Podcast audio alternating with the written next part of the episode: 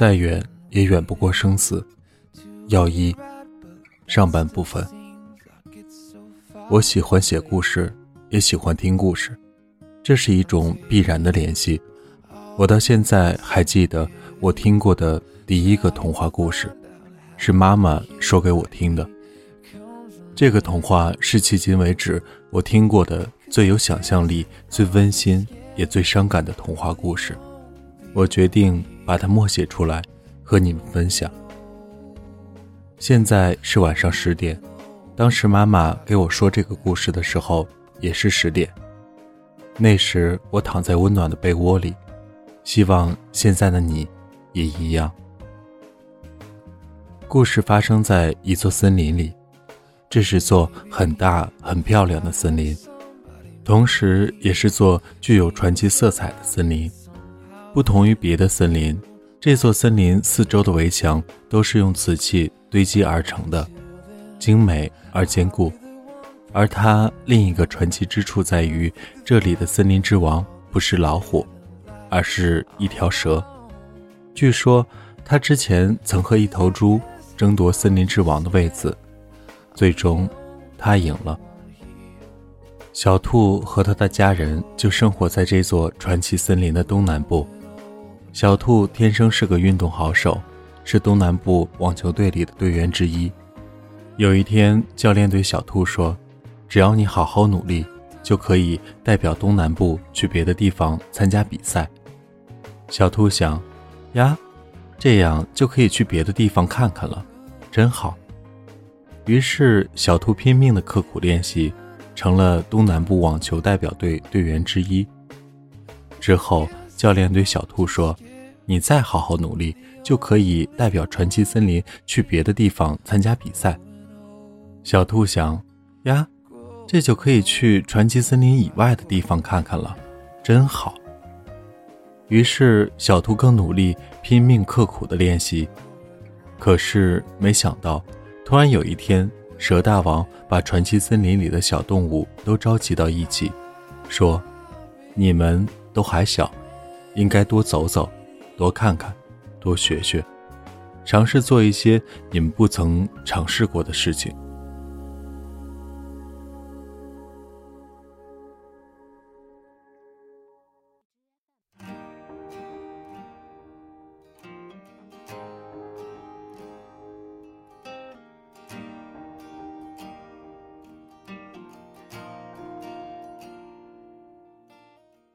小兔并不明白蛇大王的意思，只是觉得可以到处走走看看，也挺不错的。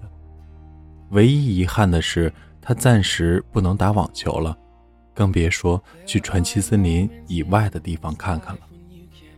遗憾归遗憾，蛇大王的话是一定要听的，所以小兔只好离开家，去到了东南部北边的一个地方，一待就是两年。等到小兔回来以后，才发现网球队回不去了。小兔伤心的哭了。爸爸对小兔说：“别难过，这世上还有很多比打网球更有意义、更美好的事情在等着你呢。”小兔问爸爸：“比如呢？”爸爸只是笑眯眯的看着小兔，没有说话。没过多久，小兔认识了憨憨的小牛。和小牛接触久了，小兔发现爸爸说的话是对的。这世上还有很多比打网球更有意义、更美好的事，比如和小牛在一起。小牛很憨厚，但并不木讷。小兔和他在一起的时候，他总会想着办法逗小兔开心。春天在草地上为小兔画像，夏天在湖边。为小兔歌唱，秋天用枫叶为小兔做明信片，冬天在雪地里拉着小兔跳舞取暖，等跳到了满身大汗的时候，说几个冷笑话降降温，然后再继续。和小牛在一起的时候，小兔总觉得每天的时间至少加快了一倍。小兔问爸爸：“这是怎么回事呢？”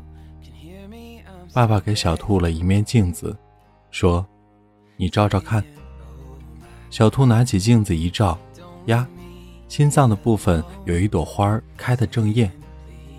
小兔后来才明白，那朵花的名字叫爱情。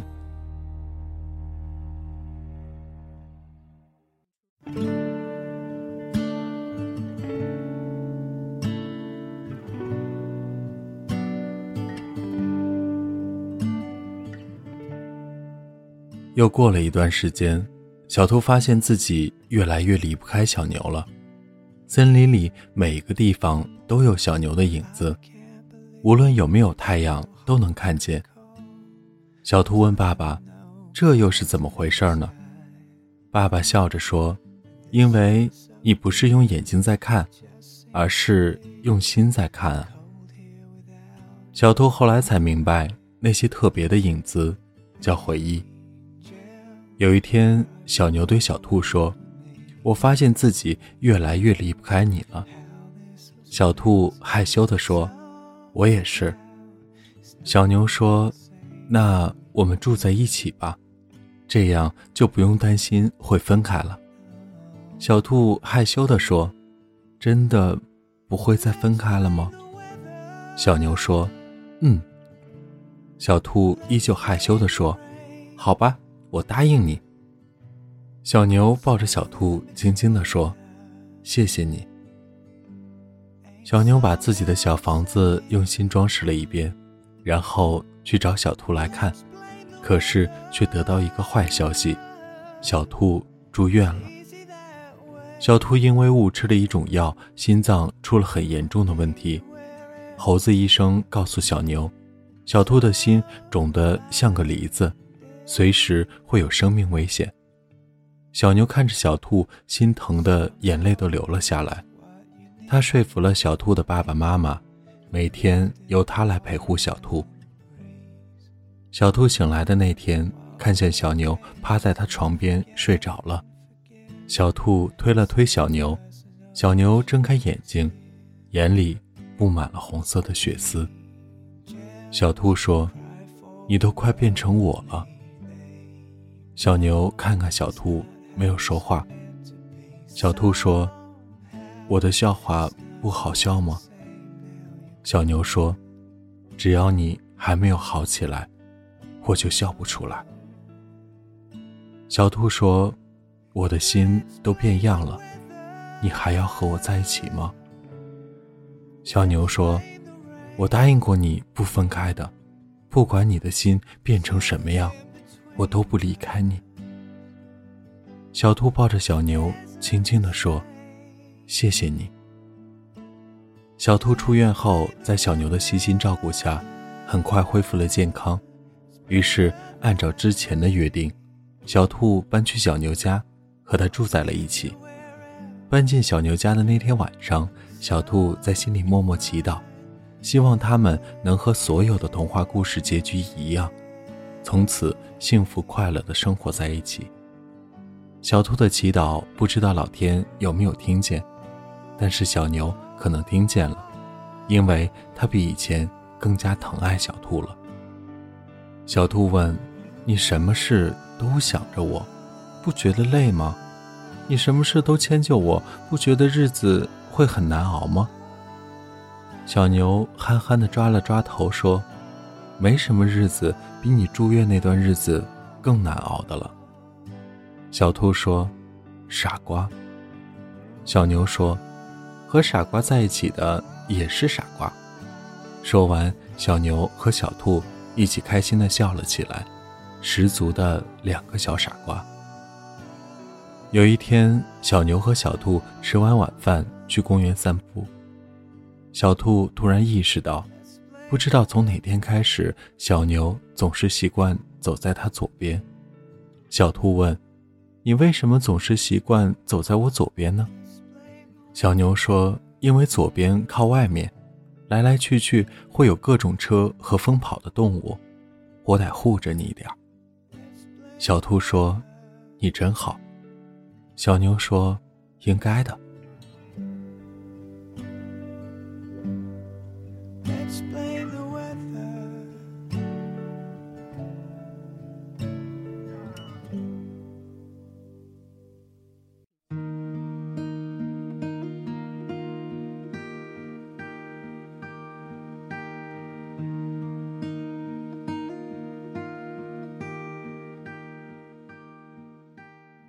小兔后来才知道，小牛撒了谎，一个善意的谎。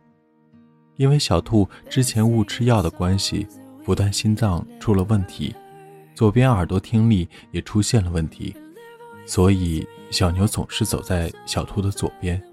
一是担心它听不清声音出意外，但更重要的是希望它不要发现这个缺憾。小牛知道，小兔是个自尊心很强的人。到了公园，小兔和小牛看见别人带着宝宝在玩耍。小牛说：“我们要是也有个自己的宝宝，该多好。”小兔说：“好啊，你希望是男宝宝还是女宝宝呢？”小牛说：“都好啊。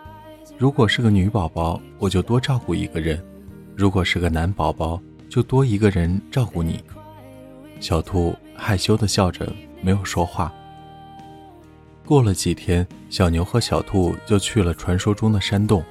山洞里有个房子，房子里有个神仙爷爷，他负责给小动物们送宝宝。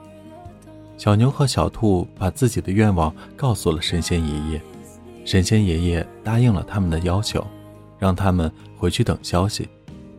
在等待宝宝的这段时间里，小牛做过一个奇怪的梦，他梦见一个小房子。那就是自己家的样子，一只巨大的手从天而降，把一匹小马放进了屋子里，之后却把小牛拿了出去。小牛不明白这个梦是什么意思，他谁也没有告诉，一直藏在心里。之后没多久的某一天，小兔和小牛正在吃晚饭，突然有人敲门。小牛开门一看，是神仙爷爷送宝宝来了，一个可爱的马宝宝。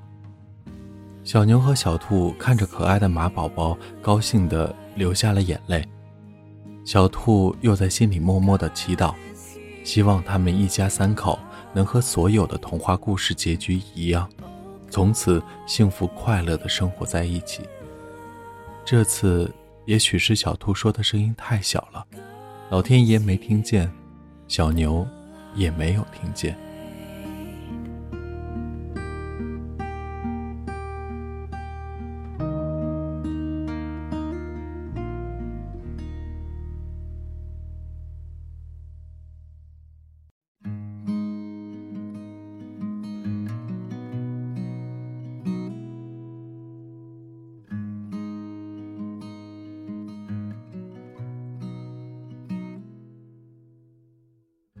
马宝宝来了以后，小牛更加努力的工作。他说：“小屋太小了，得换个大屋了，因为马宝宝很快就会长高长大，一个不小心，也许会把屋顶撑破了。”他说：“要在大屋外面建个花园，里边要种上小兔最爱的花和胡萝卜，这样它一年四季都会有好心情。”就这样。小牛每天怀揣着美好的梦想，努力的工作着。在他的梦想里，有小兔，有马宝宝，唯独没有自己。甚至他连当初那个奇怪的梦也忘了。如果忘记就不会发生，那该多好。马宝宝差不多一岁的时候，小牛生病了，很严重、很严重的病。猴子医生告诉小兔。小牛要离开传奇森林，去一个很远很远的地方。小兔难过的哭了，哭的眼睛比之前红一万倍。小兔对小牛说：“你答应过我，不分开的呀。”小牛说：“别难过，这世上还有比和我在一起更美好、更有意义的事。”小兔说。不会有了，小牛说：“我们还有马宝宝呀，他会替我继续好好照顾你的，也许比我照顾的更好。”小兔说：“不，你是你，宝宝是宝宝，不一样。”小牛说：“听话，你就迁就我一次，好吗？”小兔不知道怎么回答。他还能怎么回答呢？如果任性一下就可以留住小牛，那该多好！在医院里，小兔带着马宝宝陪着小牛过了最后一次生日，吹灭蜡烛，说再见。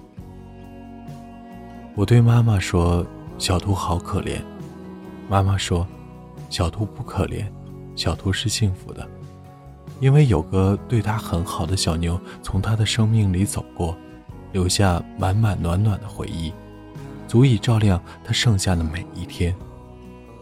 我说：“可小牛毕竟还是离开了呀。”妈妈笑着说：“离开不表示结束啊，小兔和小牛迟早会再见面的，在那个很远很远的地方。”我问：“那故事就这样结束了吗？”妈妈说：“当然没有结束啊，小兔和马宝宝。”还有很长的路要走呢，我问：“那他们会幸福快乐吗？”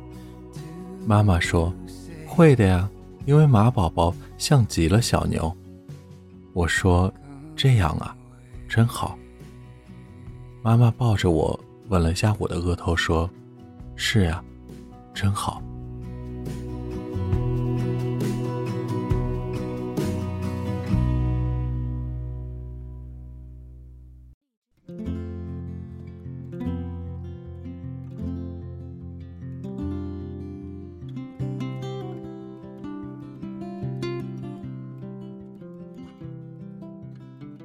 听这个童话故事的时候，我还小，还不知道有十二生肖这么一说。之前写了个菜场大妈的故事，妈妈看了以后说：“看你这篇文章的感觉，就像看人的一辈子。开头像初恋，有趣新鲜；看到中间像结婚了，平平淡淡，再无趣味可言。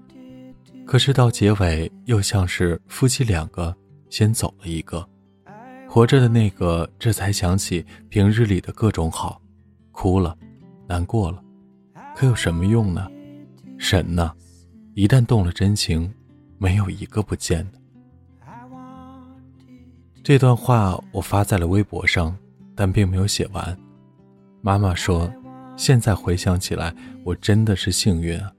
你爸给了我最好的爱情，一辈子就给了我这么一次，一给。”就是一辈子，所以别去在意什么初恋不初恋，只要两个人真心相爱就好。爱情不是买房，没有二手一说，再热也热不过初恋。说白了，是一种发自内心的真挚与投入。别在意自己是第几次投入，问问自己，真心实意付出了多少。别让初恋这个词成了感情路上的障碍。我说：“您这是站着说话不腰疼。”妈妈想了想说：“哎呦，哎呦，你一说腰就疼了，你个小泡子，乌鸦嘴。”真实而美好的爱情并不容易察觉到幸福与甜蜜，因为在生活中这一切稀松平常。两人在一起经历春夏秋冬，酸甜苦辣，等到老去，把这一生当做童话。说给后辈听，即便故事里有生离死别，也会面带微笑，脑中满是暖暖的回忆与思念，唯独忘记这是第几次恋爱，这件微不足道的小事。这篇稿子发布之前，我先发给了几个比较要好的朋友来看，唐娟是其中之一。她看完之后，第一时间给我发了条微信。只有八个字，再远，也远不过生死。我回精辟，他回，这话是我姥姥说的。我回，给姥姥跪了。他回，有兴趣听听我姥姥的故事吗？我回，好啊。他回，明晚发给你。我回，好。那么，关于唐娟姥姥的故事，我明晚说给你们听吧。晚安。这篇再远也远不过生死，其实是一段非常非常长的文章。那我这次只是读了上半部分，那我会在下期的节目中会读下半部分，这是一个非常让我感动的故事。嗯，好吧，这里是给失眠讲故事，愿这里的故事能温暖你的耳朵，给你一段美梦。晚安，陌生人。